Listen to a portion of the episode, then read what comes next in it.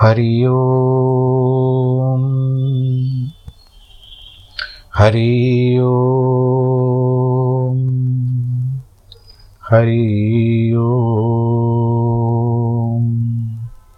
गुरुर्ब्रह्मा गुरुर्विष्णु गुरुर्देवो महेश्वरः गुरुर्साक्षात् परब्रह्मः तस्मै श्रीगुरवे नमः। नाहं वसामि वैकुण्ठे, योगिनां हृदयेन च मद्भक्तां यत्र गायन्ति, तत्र तिष्ठामि नारद। जिस घर में हो आरती, चरण कमल चितलाय तहाँ हरि वासा करे, ज्योत अनंत जगाए। जहाँ भक्त कीर्तन करे, बहे प्रेम दरिया।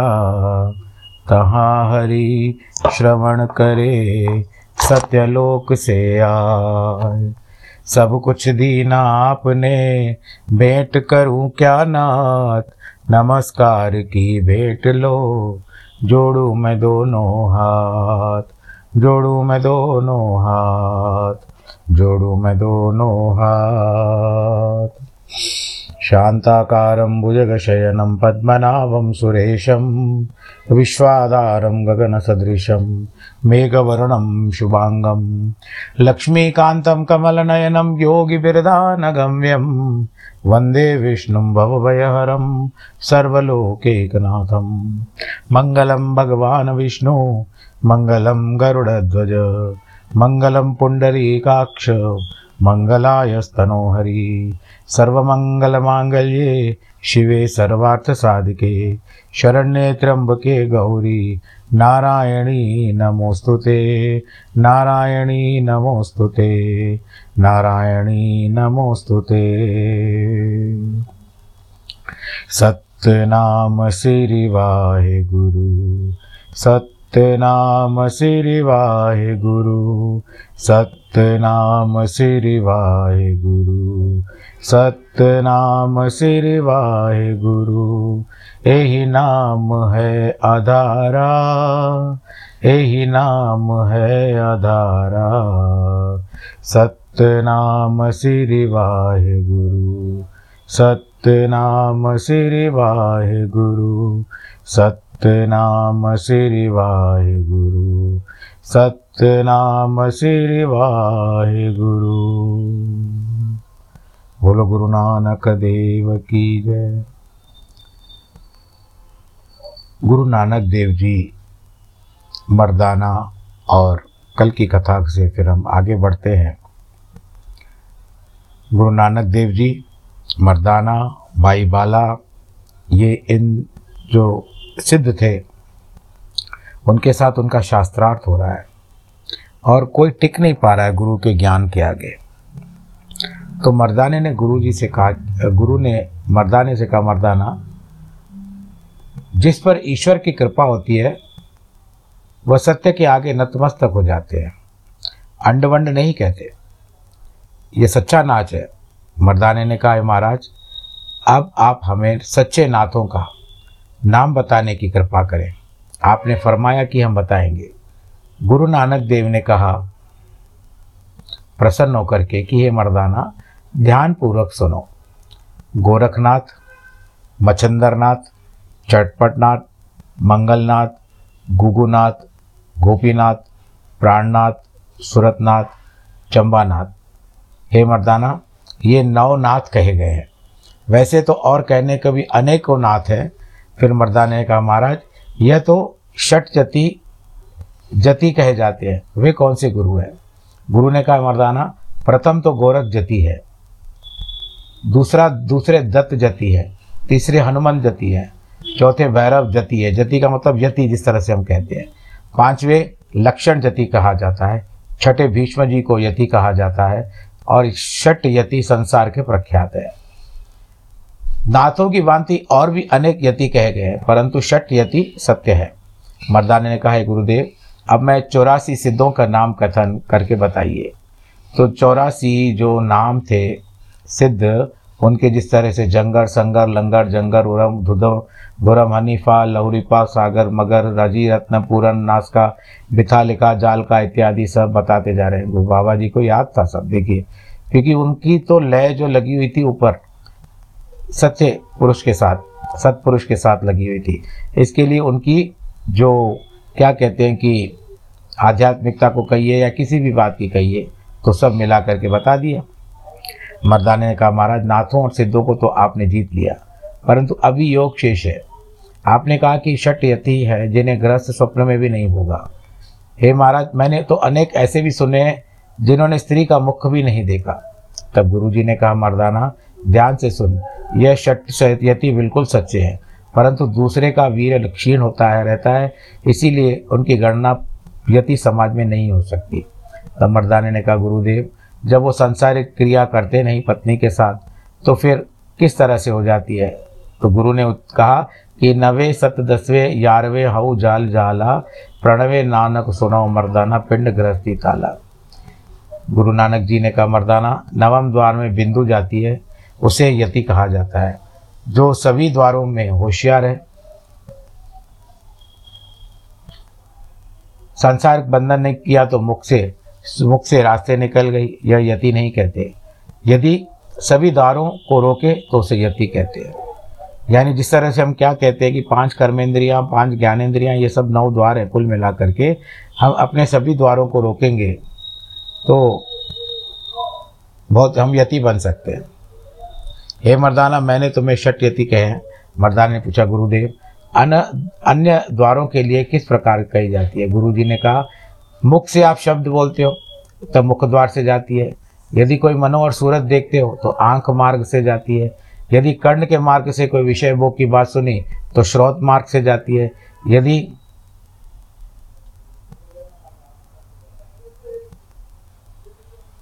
क्या हुआ?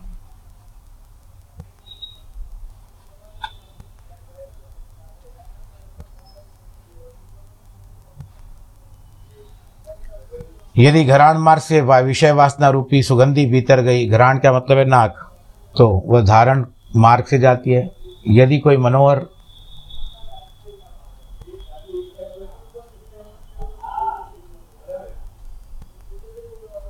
यदि कोई मनोहर मूर्ति अवस्था में जागृत देखो तो मूतेंद्रिय के द्वारा स्वप्न में निकल जाती है मर्दाना। हमने जो गति कहे हैं, उनकी किसी भी मार्ग के द्वारा कोई भी कुछ बात नहीं जाती। तो मर्दाने ने कहा कि महाराज, अब आगे चलना चाहिए। तब गुरु जी ने कहा, मर्दाना, शीघ्र मत करो। तब गोरखनाथ आदि ने कहा, नानक देव, आप अधिक देशाटन से क्या लाभ है? आप यदि इसी स्थान पर निवास करें तो अच्छा है। गुरु ने एक शब्द उच्चारण किया और गोरखनाथ ने अंतर ध्यान से पूर्वक सुना कि एक जंजाल हमारा कहिए, साधु सूरत को प्रसन्न, लख चौरासी हम ते छूटी एक सतगुरु के दर्शन। इस तरह से बता रहे हैं। तब मंगलनाथ ने गुरु जी की बहुत बड़ी स्तुति की। फिर मैं, बाला और गुरु नानक, मर्दाना गुरु जी के साथ अंतर ध्यान हो गए। बोल, गुरु नानक देव की जय। अब आगे दूसरी क्या बात यह है? इसके बाद ब्यार पर्वत पर पहुँचे। वहाँ दत्तात्रेय की प्रख्यात संन्यास है। वहाँ लेटा पड़ा देखा उनको। मर्दान ने कहा, महाराज, हम अब कितनी दूर पहुँचे हैं? गुरु ने कहा, अब हम सुमेर से साढ़े सात साढ़े सात हज़ार योजन ऊपर आ गए हैं। मर्दाने ने कहा, यह भी कोई प्रख्यात पुरुष है?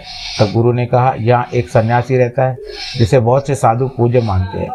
उसी का नाम दत्तात्रेय है। वह तो ऊँचे पर्वत है, पर है।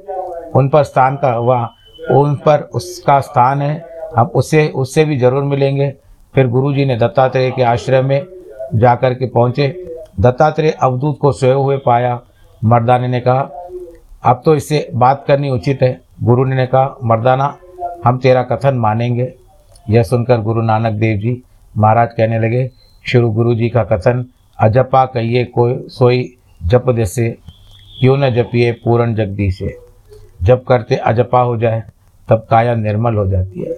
बिन से काया, तब एक न ध्याया।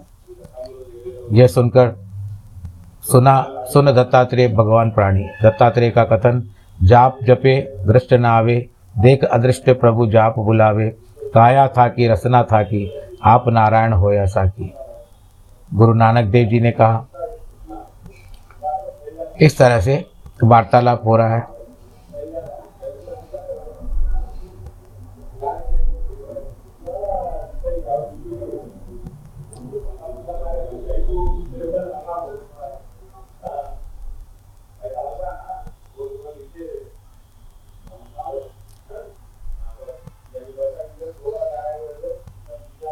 दत्तात्रेय जी का और गुरु बाबा जी का आपस में वार्तालाप चल रहा है।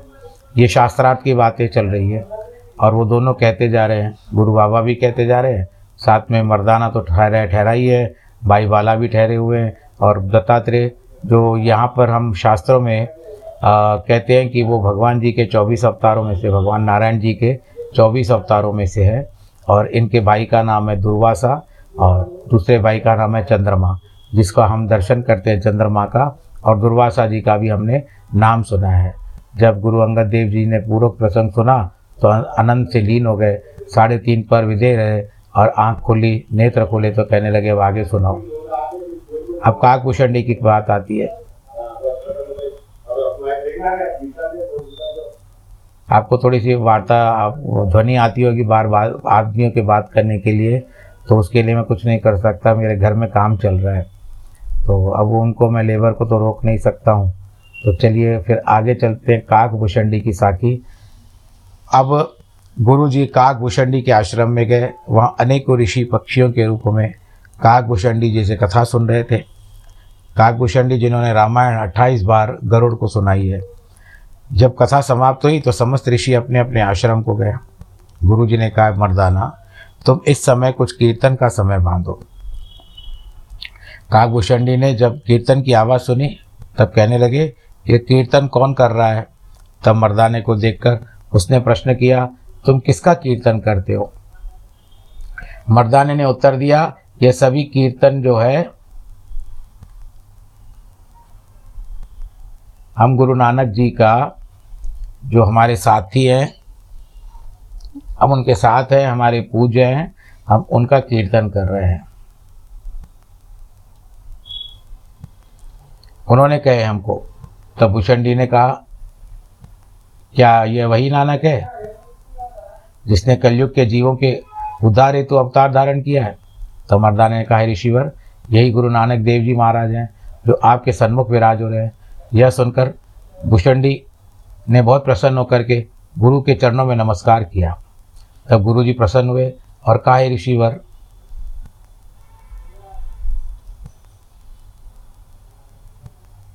अब आप उत्तम श्रोताओं में से हो, क्योंकि आप शब्द के महत्व को जानते हो।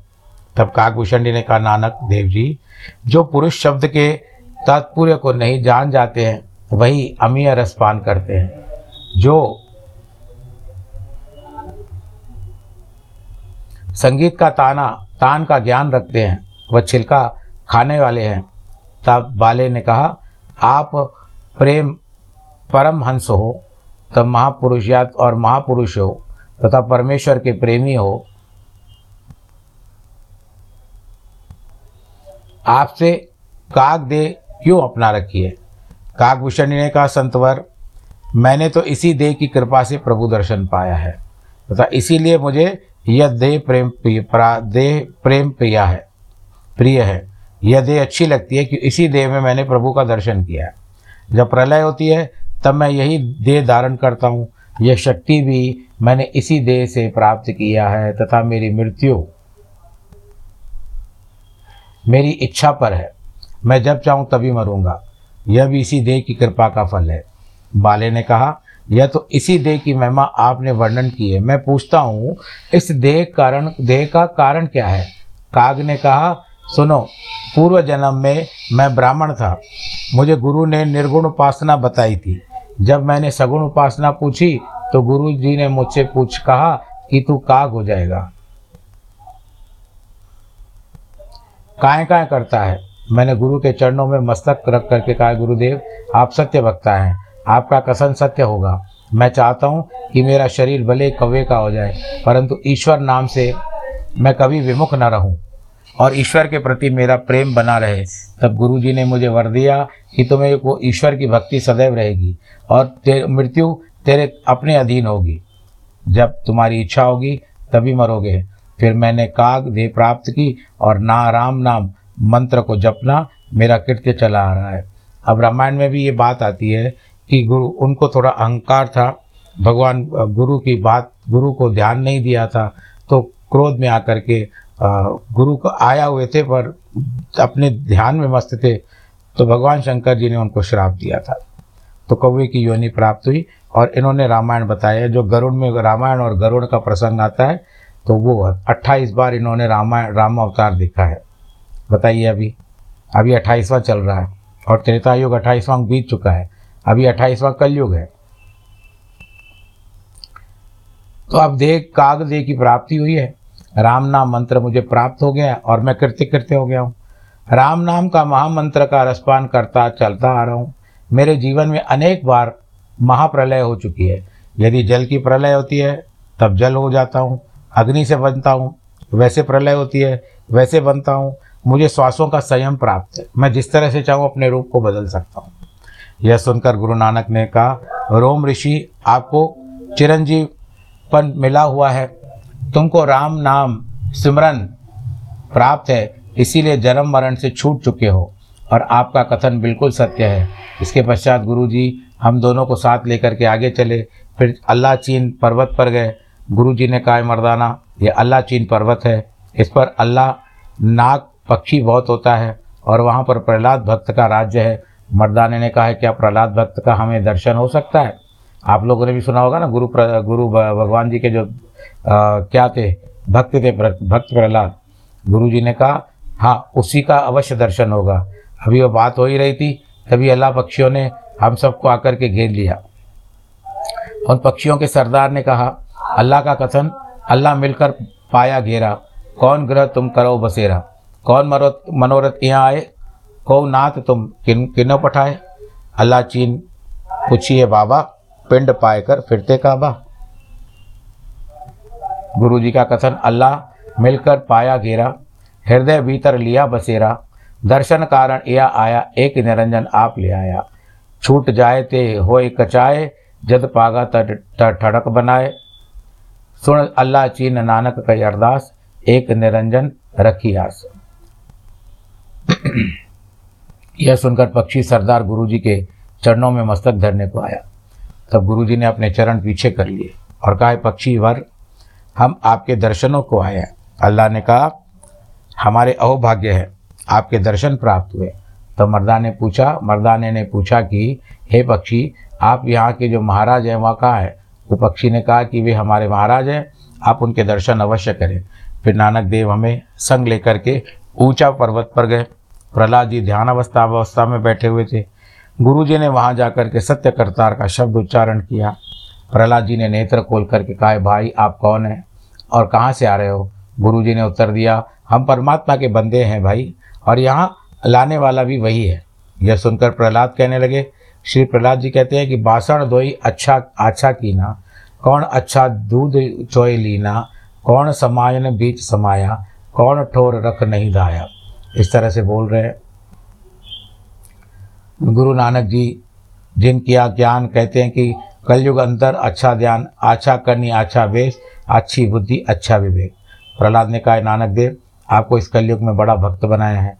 आपकी ही संगति से अनेक प्राणियों का भला होगा। आपका अनंत प्रताप है।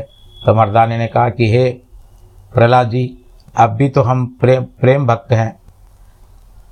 तो भगवान ने आपके लिए अवतार धारण किया था। प्रहलाद जी ने कहा, भाई मर्दाने, इस स्थान पर या तो कबीर पहुँचा है या गुरु नानक आया है। यहाँ आना कोई सुगम कार्य नहीं है। एक और महापुरुष होगा जो पहुँच सकेगा। मर्दाने ने कहा भक्तवर वह पुरुष कौन और कब होगा? प्रहलाद ने उत्तर दिया कि जब गुरु नानक देव यहाँ आएँगे तो इनके सौ वर्ष पश्चात आएगा, अर्थात वह केवल तीन आदमी आने हैं। एक तो कबीर, दूसरे गुरु नानक देव जी। इनके पश्चात तीसरा आएगा। मर्दाने ने कहा, प्रहलाद जी, कबीर तो जुला था, नानक देव क्षत्रिय है, परंतु ये तीसरा किस जाति का होगा? उत्तर में प्रहलाद ने कहा कि मर्दाना पंजाब की धरती और वर्ण उसका जाट होगा, नगर बटाला में होगा। उस समय मर्दाना गुरु के चरणों में गिर पड़ा। कहने लगा, गुरुदेव, मैं भूल गया हूँ। गुरु ने कहा, मर्दाना, जो पूर्ण पुरुष होते हैं ना, वह सभी संशय दूर कर देते हैं। फिर प्रहलाद ने कहा, गुरु नानक पूर्ण है और जहाँ पूर्ण पुरुष जाते हैं, उस धरती के भाग्य महान हो जाते हैं। तथा वहाँ महापुरुष अपनी स्वयं प्रशंसा स्वयं नहीं करते। तब सभी लोग बहुत प्रसन्न हुए। तब गुरु जी ने साथ लेकर ध्रुव के स्थान को चले। जब ध्रुव मंडल में पहुँचे तो ध्रुव जी अपने मंडल से सैर कर रहे थे। हमें देखकर अचंभे में आ गए। ध्रुव भक्त की पूरी दूरी, पूरी ठीक सचखंड के सामने ही थी।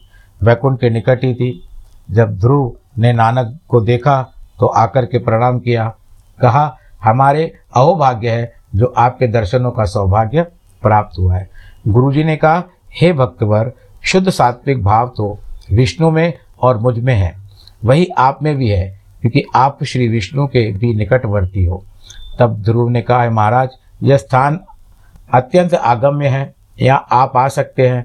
प्रत्येक पुरुष यहाँ नहीं आ सकता, इसलिए आप ही धन्य हो। यह कह करके नमस्कार किया। गुरु जी ने कहा, हे भक्त जी सतनाम की कृपा से पवन सवार पवन सवार होकर के यहाँ सुगमता से आ गए हैं। ये परमात्मा ने सहायता की है हमको। गुरु ने, महाराज ने मर्दाने को वहाँ छोड़ दिया और मुझे बाले को लेकर के अखंड पर्वत पर गए। पहले गुरु जी ने ध्रुव को विष्णु का रूप दिखाया, फिर अपना रूप दिखाया। तब ध्रुव भक्त ने कहा ये नानक देव, आप धन्य हो। आपने कलयुगी जीवों के उद्धार के लिए अवतार धारण किया है। आपकी महिमा अनंत अपार है। आपके पवित्र शब्दों का कीर्तन करके कलयुग के जीव सदगति को प्राप्त करेंगे। आप धन्य हैं। गुरु ने कहा, हम विष्णु जी के धाम को जाएँगे। कलयुग संबंधी वार्ता करके फिर संसार की ओर जाने का विचार है। तब ध्रुव ने कहा, नानक देव तुझमें और पारब्रह्म में कोई वेद नहीं है। मैं पहले आपको और विष्णु को दो रूप जानता था। परंतु मेरे हृदय के पटल खुल गए। ये दोनों आप ही हो, एक ही रूप हो। आप धन्य हो और आप षोड़श कला, पूर्ण भगवान हो। आप पर उस परमात्मा की अपार कृपा हुई है। आपका गुणगान करके संसार का उद्धार होगा। हे नानक देव, जहाँ आपकी इच्छा हो, वहाँ जाने में आप समर्थ्य रखते हो। तब गुरु ने ध्रुव से विदाई की और विदाई लेकर के आगे चले। फिर गुरु जी उस स्थान पर पहुँचे, जहाँ महान प्रकाश है। प्रकाश रूपी सिंहासन पर निरंकार स्वयं विराज रहे हैं और देवी देवता अवतार अपने अपने हाथ बांधे हुए आज्ञा की प्रतीक्षा में खड़े हैं। वो प्रकाश लाखों ही चंद्रमा के प्रकाश के परम, के समान, परम सुखदायक और शीतल प्रकाश है। तब गुरु ने वहाँ की स्तुति की। विष्णु जी की उपस्थिति में वह स्थान परम रम्य हो रहा था। तब भगवान ने प्रेम से कहा, आओ नानक देव, तुम तो सदैव मुझसे मिले हुए हो। तुम में और मुझमें कोई अंतर नहीं है। तुमको सत्य नाम के उपदेशार्थ मैंने संसार में भेजा है। तब गुरु जी ने कहा सर्वज्ञ, आपकी आज्ञा थी, वह सत्य नाम प्रकाश मैंने किया है, और जहाँ से जो आज्ञा होगी, वहाँ भी पूर्ण करूँगा। यह कहकर गुरु जी ने शब्द कहा। शब्द श्री गुरु नानक देव जी की, सो दर सो दर केरा, सो दर केया, जित भई सर्व संभाले, वाजे तेरे नाद अनेक, असंका के ते वावण हारे। केते तेरे राग पर शिव कई आई केते तेरे गावण हारे। गावन तुदनो बौण पाणी बैसंतर गावे राजा राम द्वारे यह भगवान जी की स्तुति कर रहे हैं।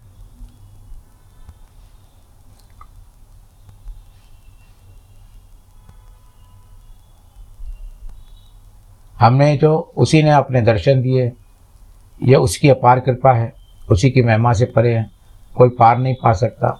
इसीलिए उसे अनंत अपार कहा जाता है। अपनी महिमा आप ही जान सकता है।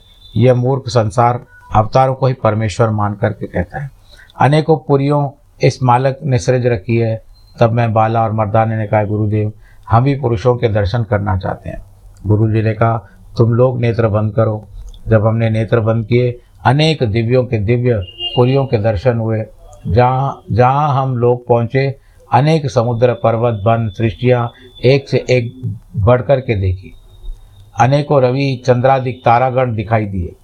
जब हमने अपने नेत्र खोले तो सामने गुरु ही बैठे हुए थे।